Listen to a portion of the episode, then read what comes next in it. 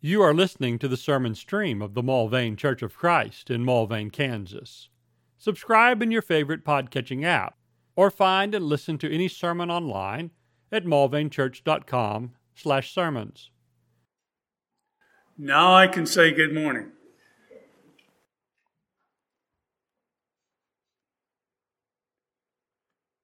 I'm glad you're here. Of all the places you could be on a Saturday morning, you chose to gather together with the saints, and I look forward to seeing you again tomorrow morning. My subject at this moment is the blood of Jesus. And sometimes we ask ourselves, aren't we just a little bit too sophisticated for this? Now, the reason I say that is because one of my best friends from college at Slippery Rock, not Little Rock, Slippery Rock, up in Pennsylvania, came to visit Nancy and I after we got married. And we'd spent several years together at the Rock. And so I shared with Jim the gospel of Jesus Christ, about the death, the burial, the resurrection, and faith, repentance, confession, and baptism, about how to become a Christian according to the New Testament teaching.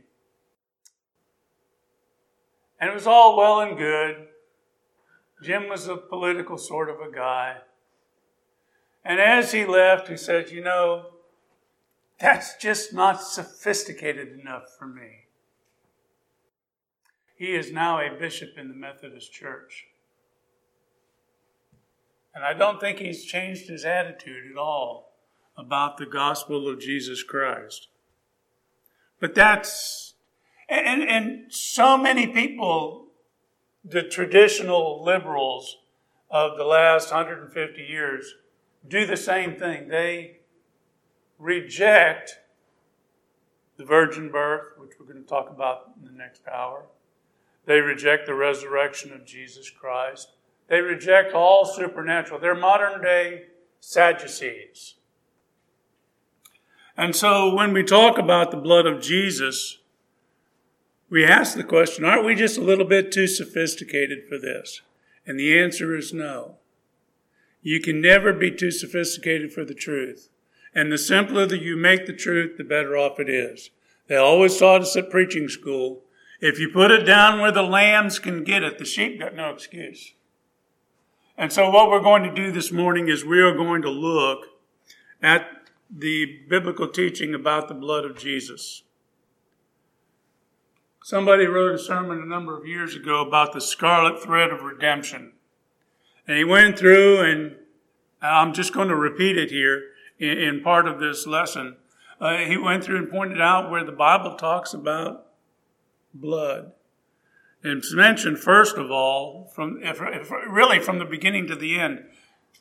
If you include where God said to Adam and Eve on the day they were created, of every tree in the garden thou mayest freely eat, but of the tree of the knowledge of good and of evil thou mayest not eat thereof. For in the day that thou eatest thereof, thou shalt surely die. If you include that, it's almost from the sixth day of creation. That's where we start talking about blood. It talks about it from beginning to end. The first time the word is used in reference is used in reference to the blood of Abel in Genesis chapter 4 and verse 10. God says to Cain, he says, Cain, where is Abel thy brother? And he said, I know not. Am I my brother's keeper? And he said, what hast thou done? The voice of thy brother's blood crieth unto me from the ground. See, the word that John uses in 1 John to describe Cain killing Abel signifies the cutting of the throat. And so, his brother's blood was crying unto God from the ground. So that's the first reference, the first use of the word blood itself. It's also mentioned as the prescription of execution for the crime of murder in Genesis chapter 9 and verse 6. Whoso sheddeth man's blood, by man shall his blood be shed. In other words, if he dies by accident, that's not the punishment that God expected. God expected men to execute the murderer because he's done something that denies someone the very gift that God gave them. If take a look at Numbers chapter 35. In Numbers 35, they are getting into coming close to the promised land. And one of the things that God points out to them are laws concerning justice, laws concerning behavior, retribution for sin. And I'm going to begin in verse 9.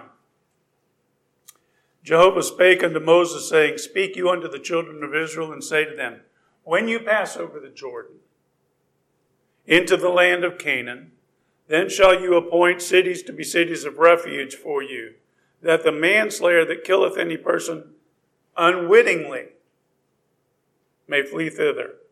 And the cities shall be unto you for refuge from the avenger, that the manslayer die not until he stand before the congregation for judgment.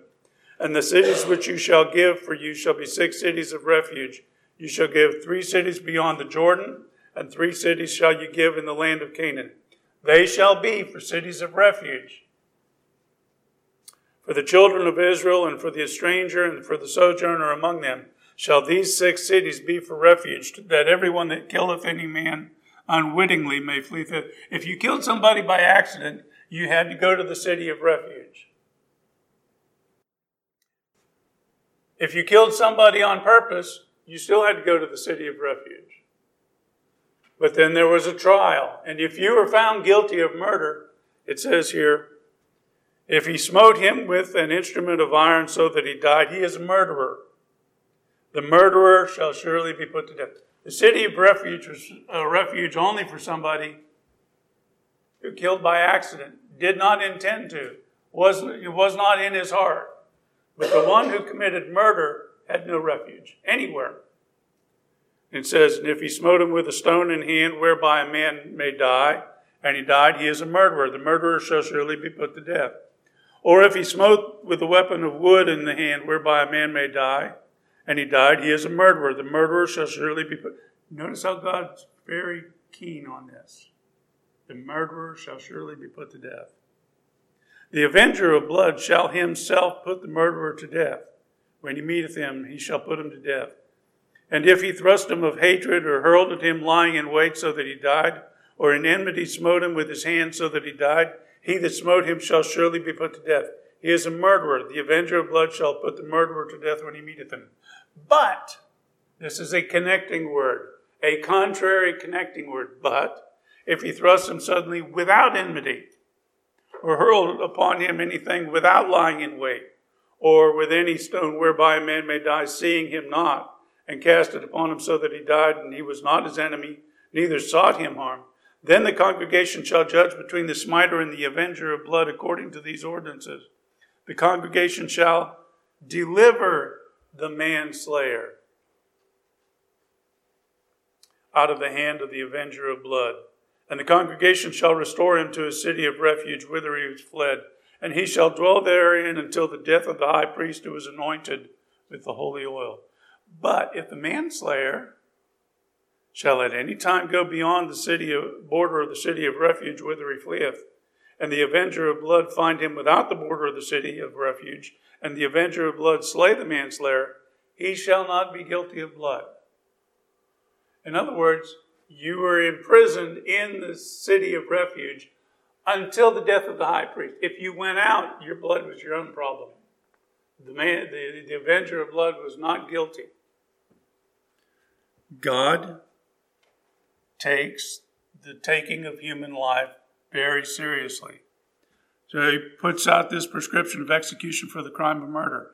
God turned the Nile into blood in Exodus chapter 7 and verse 17. Not just the Nile, but all of the containers of water were turned to blood. They had to drink water that was filtered through the sand for the time that the dial was turned to blood. Why did God do that? He was trying to convince the Egyptians to let the children of Israel go. God told the Israelites to put blood on the doorposts and lintels of their homes. In Exodus chapter 12 and verse 7, he says, "About midnight I will pass through the land, and when I see the blood, I will pass over you." Notice what he said. When I see the blood, I will pass over you. He didn't say, when I see the blood, I'll check and see if there's anybody worthy in there and I'll pass over them.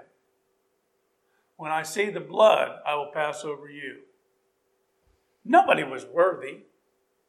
We're still not worthy. We'll never be worthy. But when he sees the blood, he will pass over us. We also see in the scarlet thread of redemption that the blood is most mentioned in Leviticus. 67 times, according to my computer program. It was sprinkled or poured on the altar for almost every sacrifice. And in Leviticus chapter 17 and verse 10, we're told that the Jews were absolutely forbidden to eat blood. Now notice, he says here in Leviticus 17, I'm going to begin reading in verse 8. I'm just going to begin reading in verse 10. Whatsoever man there is of the house of Israel or of the strangers that sojourn among them, that eateth any manner of blood, I will set my face against that soul that eateth blood, and will cut him off from among his people.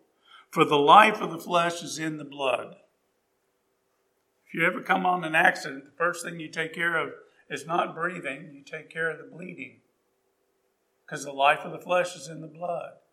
And you only have so much blood.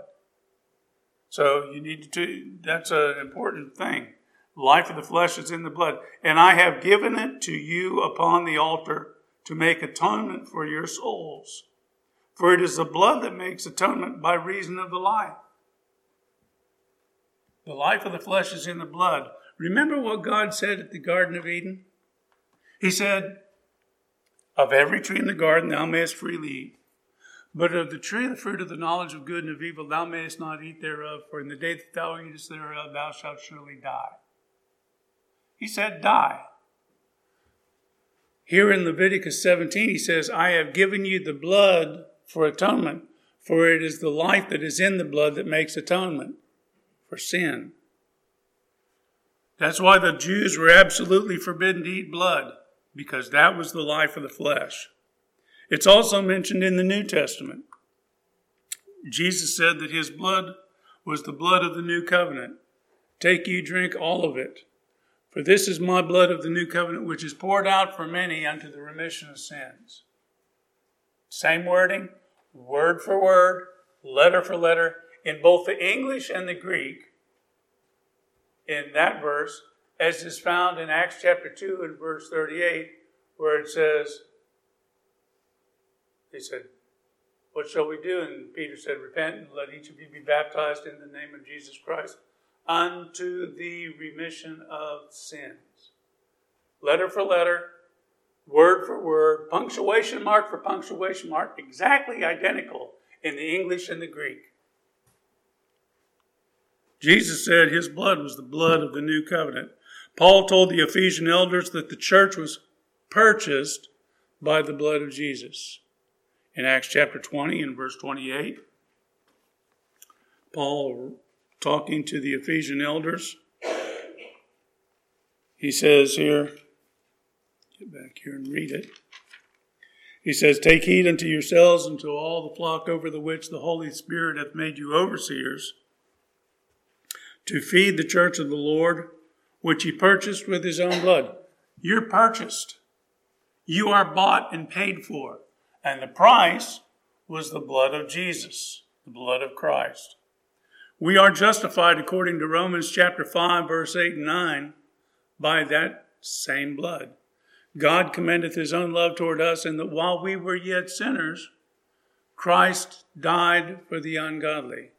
Being therefore justified by his blood, we have peace with God through him. So we're justified by the blood. I wonder if that's sophisticated enough for my friend Jim. I doubt it. I really do.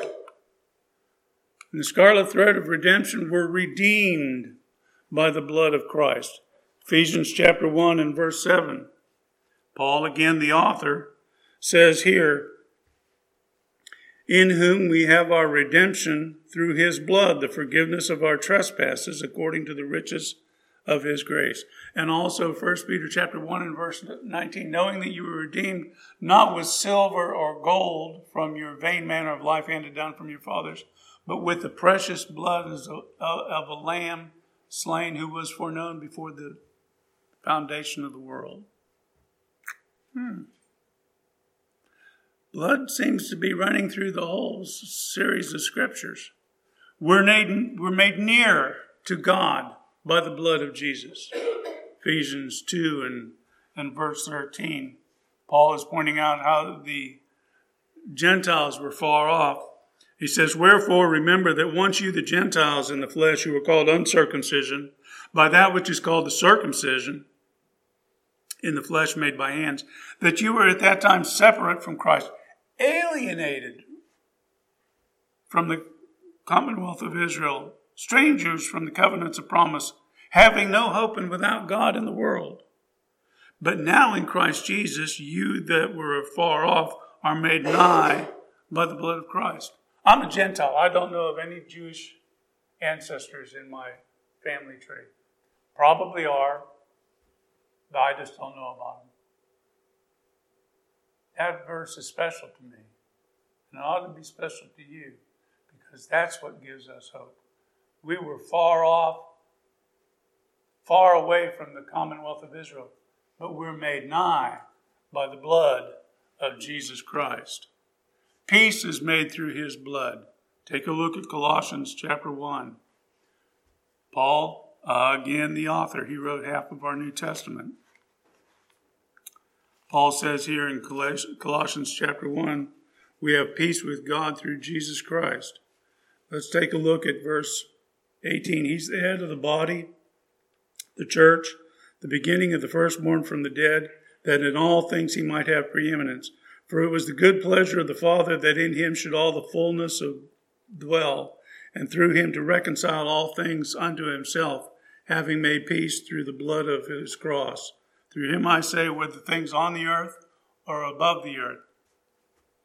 If we go to the rest of the galaxy, I like Star Trek. If we colonize this whole galaxy, everyone out there, wherever they are, if they're going to be redeemed, if they're going to be bought back to God, they're going to have to come back by the blood of Jesus. There is no other way. Our conscience is cleansed by the blood. Hebrews chapter 9 and verse 14. The Hebrew writer, and we don't exactly know who it is. A lot of people think it was Paul. The Hebrew writer says, how much more shall the blood of Christ, who through the eternal Spirit offered himself without blemish unto God, cleanse your conscience? Do you feel guilty about the sins that you committed long ago that you know have been covered by the blood of Jesus? You shouldn't. I mean, we should always regret those things. It's unfortunate. But you know, if we've been cleansed, if we've been forgiven, we shouldn't feel guilty anymore. Now, if you haven't brought it to Jesus, I hope you feel guilty. I hope you feel guilty until you do. But if you have brought it to Jesus and you can conform to God's law of pardon and he's forgiven you, you shouldn't feel guilty. Your conscience should feel clear. Not because you've never done anything, but because you've been forgiven. Husbands and wives know this very well. Hebrews chapter 9 and verse 22. According to the law, I may also almost say, all things are cleansed with blood. Now in context, what he's talking about is cleansed from sin. And apart from the shedding of blood, there is no remission. In the Old Testament, it was so. When Cain and Abel brought their sacrifices, whose offering was accepted? It was Abel's offering that was accepted. He brought from the firstlings of his flock. Now, how do we know that that was so? Because we're told by faith, Abel offered a more excellent sacrifice than Cain. In other words, they were told what to bring. And Abel brought what was told to bring. Cain worked just as hard for his sacrifice as Abel did, but it wasn't the sacrifice that God told him to bring. That's why Cain's offering was rejected. But why blood? Could not God have chosen a less repulsive means? I mean, how many of us like getting bloody? I mean, if you go hunting and you're cleaning the animal you've got, you still don't like to get blood on your hands. If you're putting down the winter's meat on the farm, you don't leave the blood. You don't like that. It's supposed to be poured out on the ground. Couldn't God have chosen a less repulsive means? No. For the very reasons in the verses that I've cited, that could not have been done. He chose it on purpose, and he explained it in the very beginning. In the day that thou eatest thereof, thou shalt surely die. Jehovah God commanded the man, saying, of every tree in the garden thou mayest freely eat, but of the tree of the knowledge of good and evil thou shalt not eat thereof, for in the day that thou eatest thereof thou shalt surely die. You will pay with your life.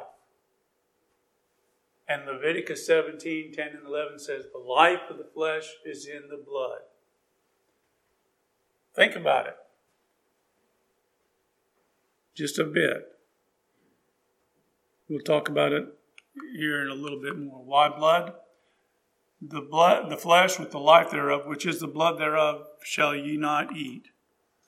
The life of the flesh is in the blood. I've given it to you upon the altar to make atonement for your souls. For it is the blood that maketh atonement by reason of the life that's in it. Life has to be given. Life has to be paid for sin. In the day that thou eatest thereof, thou shalt surely, he didn't say bleed a little bit, you shall surely die. The whole idea of shedding blood is expending a life. It is the blood that makes atonement. But why Jesus' blood? It's impossible that the blood of bulls and goats should take away sin. Are we superior to the animals? Today, that may be an important question. We have people in our country now that are campaigning for animal rights, making animals equal to us. They're not. I have 4 lovely little kittens at home. But I wouldn't give my wife to save one of them. I would sacrifice all of them to save my wife. But I wouldn't give my wife to save, because there's no comparison. Animals aren't people. And all those rivers of blood from all the animals in the Old Testament can't take away one sin. Now, God gave that sacrificial system in order to get across to the Jews and anyone that was paying attention back then that sin is serious business. It's not something you can just laugh off. It's not just something that you can ignore and it'll go away. It's serious. But it's impossible that the blood of bulls and goats, the blood that's shed has to be equal to that which committed the sin. Animals can't commit sin, but I can. I have done it, and I will fall into sin in the future from time to time. All the rivers of blood of the bulls and goats couldn't take away sin. It had to be a man. Why? Numbers 35, verse 33. So you shall not pollute the land wherein you are, for blood polluteth the land, and no expiation can be made for the land, for the blood that is shed therein, but by the blood of him that shed it. No expiation. It's a fancy word for no payment can be made, except by the blood of him that shed it. It had to be an equal.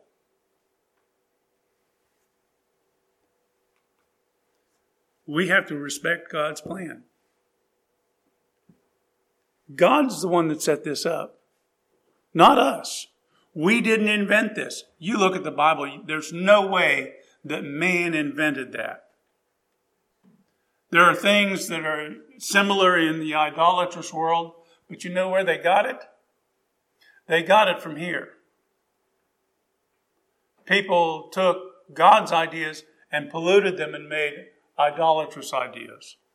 We need to respect God's plan. Respect does not mean let God have an equally good point of view. That's not what we mean.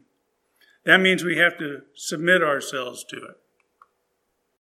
Who are we to reply against God? Think about it. He spoke this whole universe into existence. I love looking at pictures of the stars. And I mean the stars out there. I mean astronomy. I love looking at pictures taken of the Andromeda Galaxy. I love pictures of the Milky Way. It's just fascinating to me. I'm no good at it, but I like looking at the pictures. I love looking through a microscope at the creation as small as you can get it. And see how God put this world together. But God spoke that into existence. I didn't invent the cell. I didn't invent Andromeda, but God spoke it into existence. Who am I to tell God, you've got to find another way for redemption to occur? He described it for us. He provided it for us. Let's be faithful. Hebrews chapter 10 and verse 28. A man that has said it not Moses' law died without compassion at the word of two or three witnesses. Of how much sorer judgment, punishment, think ye, shall he be judged worthy who hath trodden underfoot the Son of God, and hath counted the blood of the covenant wherewith he was sanctified an unholy thing, and hath done despite unto the Spirit of grace. Or, that's just not sophisticated enough for me. Seriously?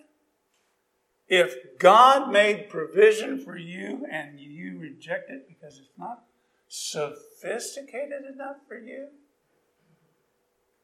Seriously? You're going to tell God that on the day of judgment? No, you won't tell that to God on the day of judgment. He'll be concerned about other things. If you need to answer the Lord's invitation to be cleansed by the blood of Jesus, now is the perfect time. Here is the perfect place because everything is ready. If you need to answer the Lord's invitation to set things right, to take advantage of the blood of Jesus that was provided for you without your even knowing about it, long before you even came to be, God loved you enough to provide the blood of Jesus. If you need to come, won't you do so while we stand and while we sing? Thank you for listening to this sermon from the Mulvane Church of Christ. Additional sermons and information available at mulvanechurch.com. Come see what a difference the Bible way makes.